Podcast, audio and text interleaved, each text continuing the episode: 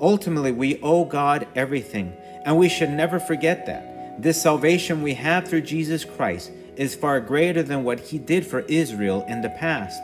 What he did is immeasurable. Think about it. Hell is eternal perdition, being eternally separated from God. Forever is a long time. Hello and welcome to another message from the Latter Rain Ministries, where we're dedicated to sharing Jesus Christ and His truth with the world. In today's message, we'll be talking about gratefulness to the Lord. Do you understand what Jesus has in fact done for you? Do you understand the true meaning of Christmas and what God did through that event in history?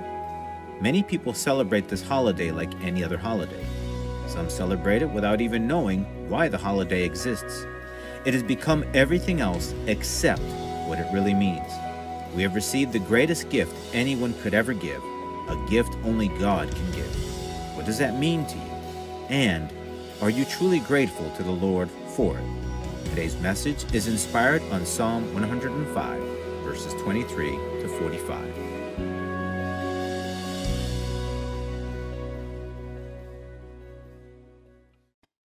Let us pray. Lord God, blessed Father, creator of heaven and earth, I praise you and I thank you, O Lord.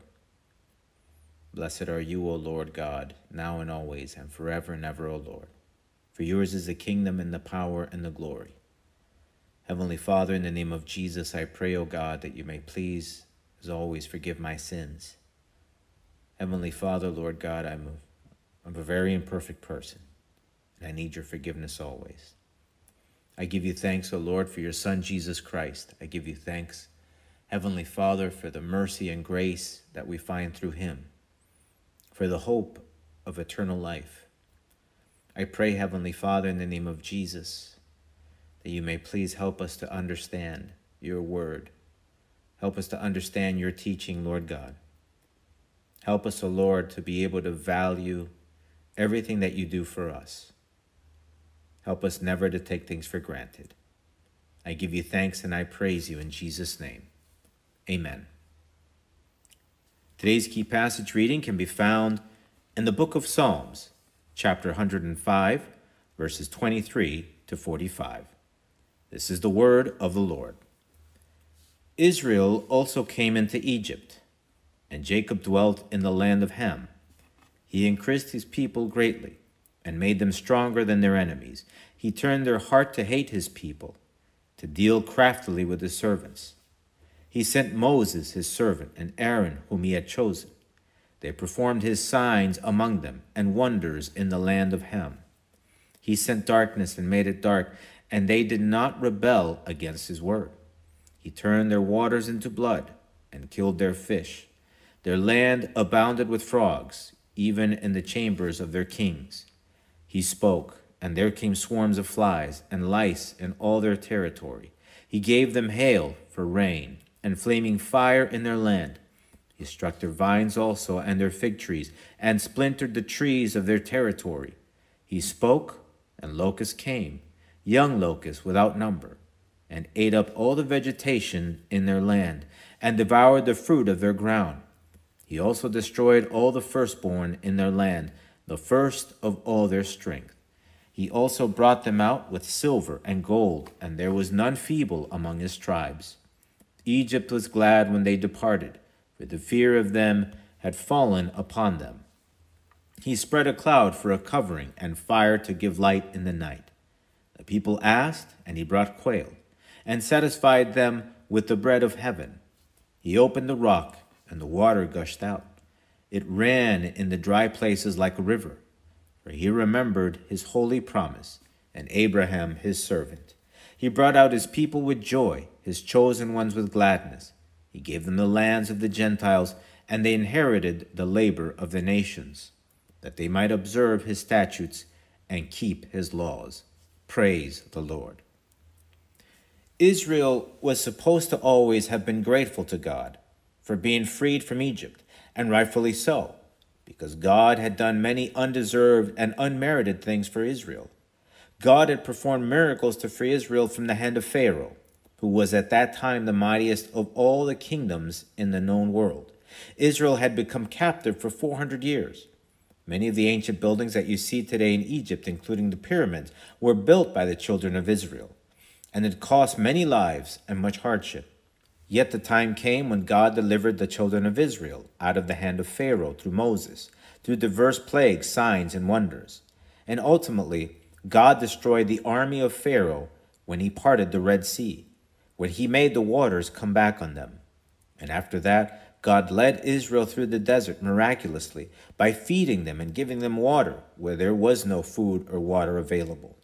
And finally, God gave them the promised land, and Israel conquered and destroyed many kings, even though they were outnumbered and unprepared militarily. This is a very short summary of all the things the Lord did for the people of Israel, and all done by grace, meaning that it was unmerited and undeserved. God had told them that they were always supposed to make remembrance of where their freedom started. Deuteronomy chapter 16 says, Observe the month of Abib and keep the Passover to the Lord your God. For in the month of Abib, the Lord your God brought you out of Egypt by night. Therefore you shall sacrifice the Passover to the Lord your God from the flock and the herd, in the place where the Lord chooses to put his name. You shall eat no leavened bread with it. Seven days you shall eat unleavened bread with it, that is the bread of affliction. For you came out of the land of Egypt in haste, that you may remember the day in which you came out of the land of Egypt all the days of your life. Psalm 136, 10 to 26 relates some of the events that happened as part of their liberation, where it says, To him, speaking of God, who struck Egypt in their firstborn, for his mercy endures forever and brought out Israel from among them, for his mercy endures forever, with a strong hand and with an outstretched arm, for his mercy endures forever. To him who divided the Red Sea in two, for his mercy endures forever, and made Israel pass through the midst of it, for his mercy endures forever, but overthrew Pharaoh and his army in the Red Sea, for his mercy endures forever. To him who led his people through the wilderness, for his mercy endures forever to him who struck down great kings, for his mercy endures forever, and slew famous kings, for his mercy endures forever. Sihon, king of the Amorites, for his mercy endures forever, and Og, king of Bashan, for his mercy endures forever, and gave their land as a heritage, for his mercy endures forever, and heritage to Israel his servant, for his mercy endures forever, who remembered us in our lowly state, for his mercy endures forever, and rescued us from our enemies, for his mercy endures forever, who gives food to all flesh, for his mercy endures forever. Oh, give thanks to the God of heaven, for his mercy endures forever. And so, if Israel was supposed to be eternally grateful for being freed from Egypt and brought to the promised land, how much more should we be grateful for the eternal life we have in Christ?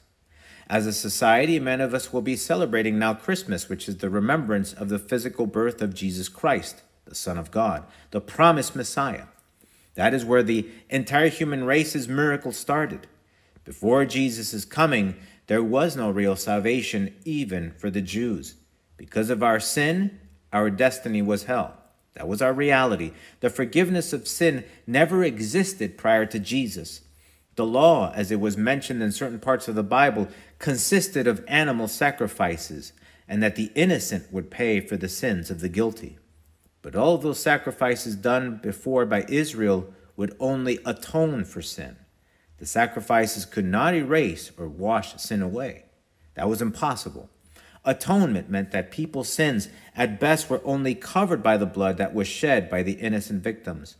And so when those that had faith in the Lord prior to Jesus' coming, when they would die, they would go to a place called Abraham's bosom, which is like a compartment in hell where a temporary paradise was located. Jesus spoke of this place when he related the story of Lazarus and the rich man, which was a true story, by the way. This is what Luke chapter 16 says. There was a certain rich man who was clothed in purple and fine linen, and fared sumptuously every day. And there was a certain beggar named Lazarus, full of sores, who was laid at his gate, desiring to be fed with the crumbs which fell from the rich man's table. Moreover, the dogs came and licked his sores.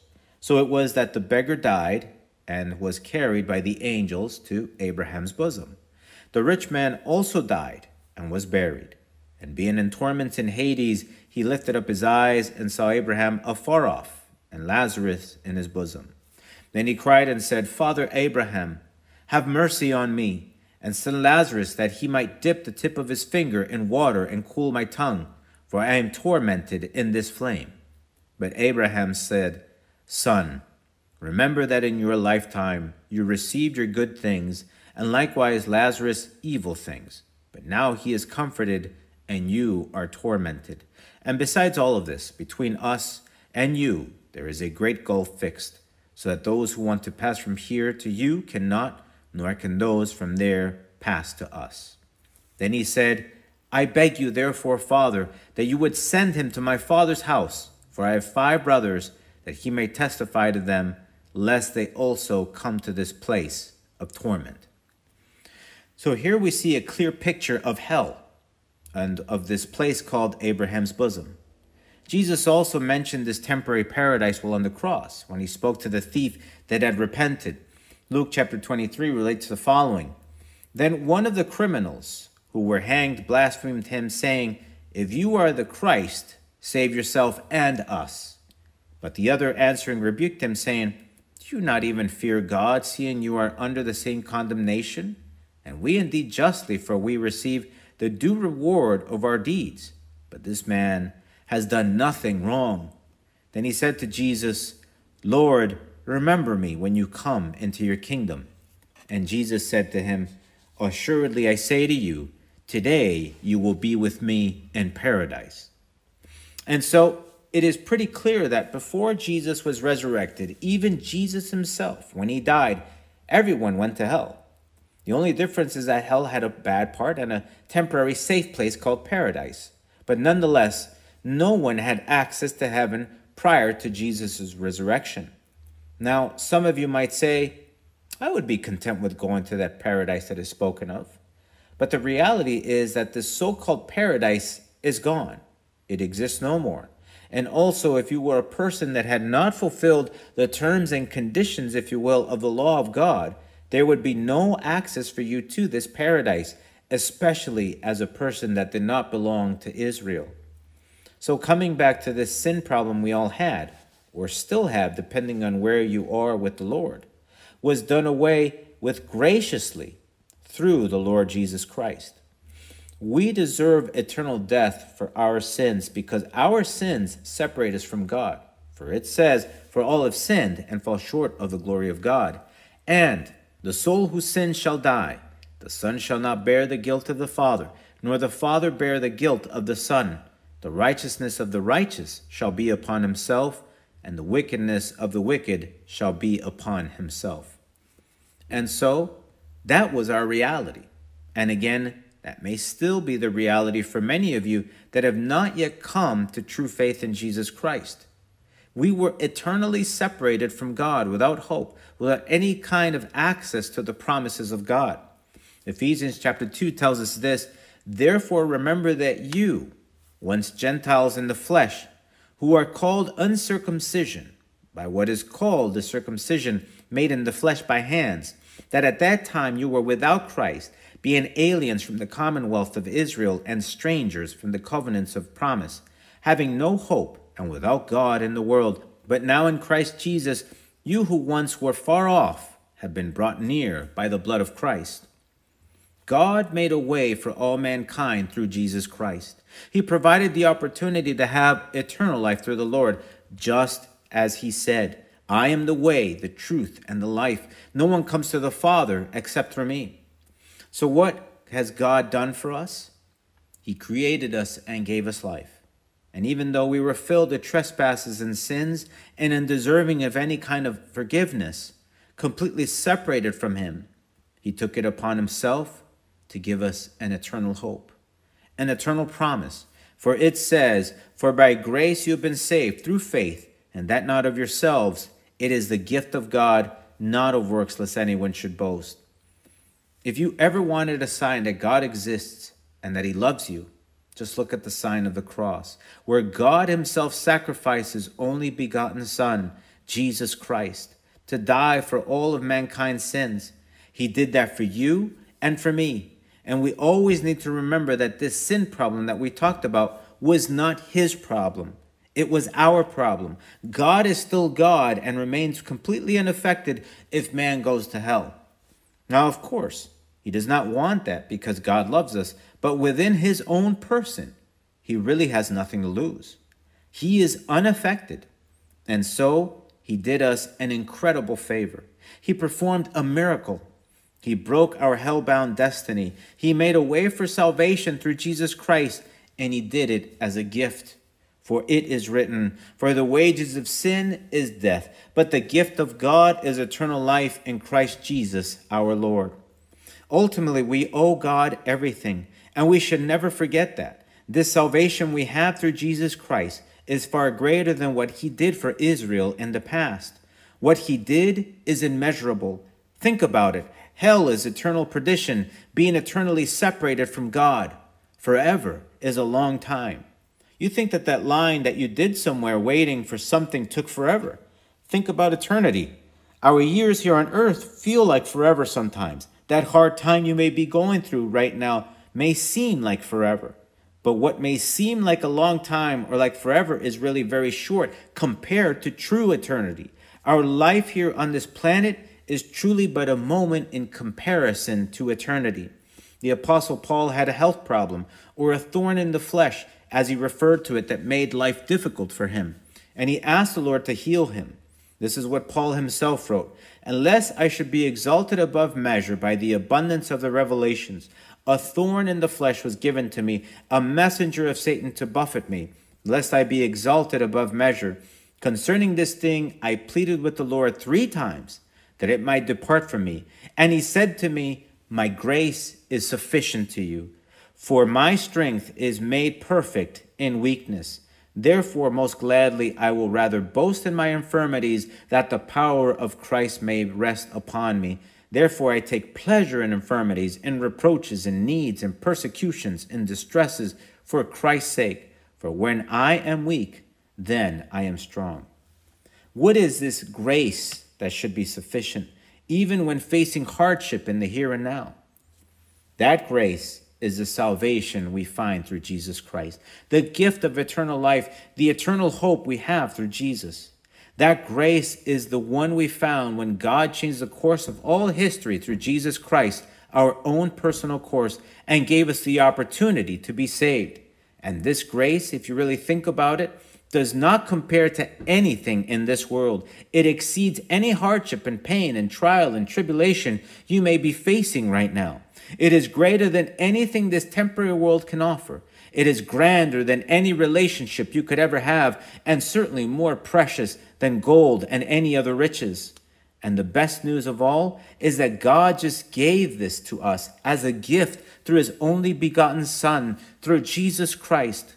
Don't let the devil or the world fool you in that God doesn't care about you because that is a lie. He cares about you. He loves you. He loved the world. For God so loved the world that he gave his only begotten Son, that whoever believes in him should not perish, but have everlasting life. And so, if there's anything that we should always be eternally grateful for, is for the gift of salvation through Jesus Christ. This is the greatest gift anyone has ever given, and it is open and free to all those who are willing to accept it and make it their own. This is truly the greatest reason to be grateful to the Lord for all time, for all eternity, because it was for an eternity that we were going to be separated from Him and from all that He has in store for those that love Him. You know, Christmas over the years has become something completely different to what it really is the celebration of the physical birth of our Lord Jesus Christ. Now, it may not exactly be the time it happened, but nonetheless, that is the reason for Christmas. It was the start of the fulfillment of prophecy, promises that God had given to mankind centuries before they actually were realized. The birth of Jesus Christ is a sign of God's faithfulness, goodness, and mercy. But now, society has made it more about being a paid holiday, a break from school, or a time to spend with family, or time for presents and commercialization. Many people say happy holidays to be politically correct, to not offend anyone that either does not believe in Christ or because they are of other faiths and beliefs. But ultimately, do you personally understand what God has done through Jesus Christ, through the Messiah? If you don't understand yet, this is what he has done. Jesus Christ is God, the second person of the Holy Trinity. So God himself took upon him our likeness, our form, so that he could become the holy sacrifice that would wash away the sins of the world. The Almighty God of the universe came to die for you and for me, and without any kind of obligation, so that we could have eternal life, so that we, through faith in Jesus Christ, could attain immortality, a beginning with no end, the hope of salvation, so that we could have access to his kingdom, an eternal place where the Bible explains that God will wipe away every tear from their eyes. There shall be no more death, nor sorrow, nor crying. There shall be no more pain, for the former things have passed away. Then he who sat on the throne said, Behold, I make all things new. And he said to me, Write, for these words are true and faithful. This is what God has done for us through the death and resurrection of the Lord Jesus Christ. There is no greater love than this. There is nothing greater in all of the universe than this. When a person truly understands and appreciates what God has done for them, then it should be only natural to surrender everything that they are to Him and follow Him like He deserves, like so many of those that did understand that preceded us in this faith. When Jesus told each of the disciples to follow Him, they understood within themselves that Jesus was more than a man. And when he was raised from the grave by the Father at the third day, they understood that he was God and that what he went through was for them. That's why they remained faithful until the end because they were grateful. They gave up their lives gladly for the sake of Jesus Christ. They considered it a privilege to suffer for their Lord. There was true gratefulness in their hearts. I believe, follow, and serve the Lord for the same reason. Because God did something for me that I could never thank Him enough for. I wouldn't be alive right now if it was not for His saving grace and for His healing power. I've come to understand more and more His mercy and His grace, and I plan to follow Him all the days of my life until I breathe my last breath, to endure whatever I need to endure for Him, because I am eternally grateful for what He has done for me. And so, what about you? What does Jesus mean to you? What does the cross he died on for your sins mean to you? Do you treat God in a manner like most people treat him, even those that profess to believe in him, where they think to themselves, What have you, God, done for me lately? I would urge you to think about what Jesus is to you and how you respond to his love mercy, and grace to see if you are truly grateful for what He has done. Grateful like those that are now enjoying the hope of their salvation, that have started their eternal life in Him, those that preceded us, and they gave it all up because they understood and were grateful for what He did for them. Think about it for your own good. Let us pray. Heavenly Father, Lord God, I give you thanks for your love, for your grace, for your mercy, for creating us, for making us, for giving us, O oh Lord, every day that we live. Lord, we owe you our breath of life. We owe you everything. But the greatest thing that we owe you, Lord God, is what you did through your Son, Jesus Christ. You paid our sin debt through him. Heavenly Father, your love is so great. Your mercy is incredible. It's so hard to understand. Lord God, I can't understand still why you would do something like that for me. Heavenly Father, Help us, O oh Lord, to truly learn how to value what you've done, what you've given us. that the eternal life that you've granted us, Lord God, through your Son, Jesus Christ, is something unbelievable. It's something amazing. It's something that transcends anything and everything that could ever exist. Help us to understand the value behind all of that, Lord God. Help us, O oh Lord, Heavenly Father, to, to be able to look past through the here and now, whatever we may be going through, Lord God. That we may not be so so held on and, and, and bent on just on just thinking of what we want and what we need here and now, Lord God, but to be able to understand and to be able to see more and more clearly what you have done, what you are doing, and what you plan to give us, Lord God, in eternity. But you did it all for your grace. Lord God, you are so good to us. We don't deserve it. Heavenly Father, help us, O oh Lord to see beyond our sinful ways and to be able to value you for who you are and what you do. In Jesus' name I pray. Amen. Please join us again next time as we look into God's Word together. And if you have any questions or just need some prayer, please email us through our website if you want to listen to other messages, you can go to our website or look for our podcast in the Apple iTunes Store under The Latter Rain Ministries to subscribe. The Latter Rain Ministries is a self supporting Christian ministry dedicated to sharing Jesus Christ and His truth with the world. The Lord is near. May God bless you.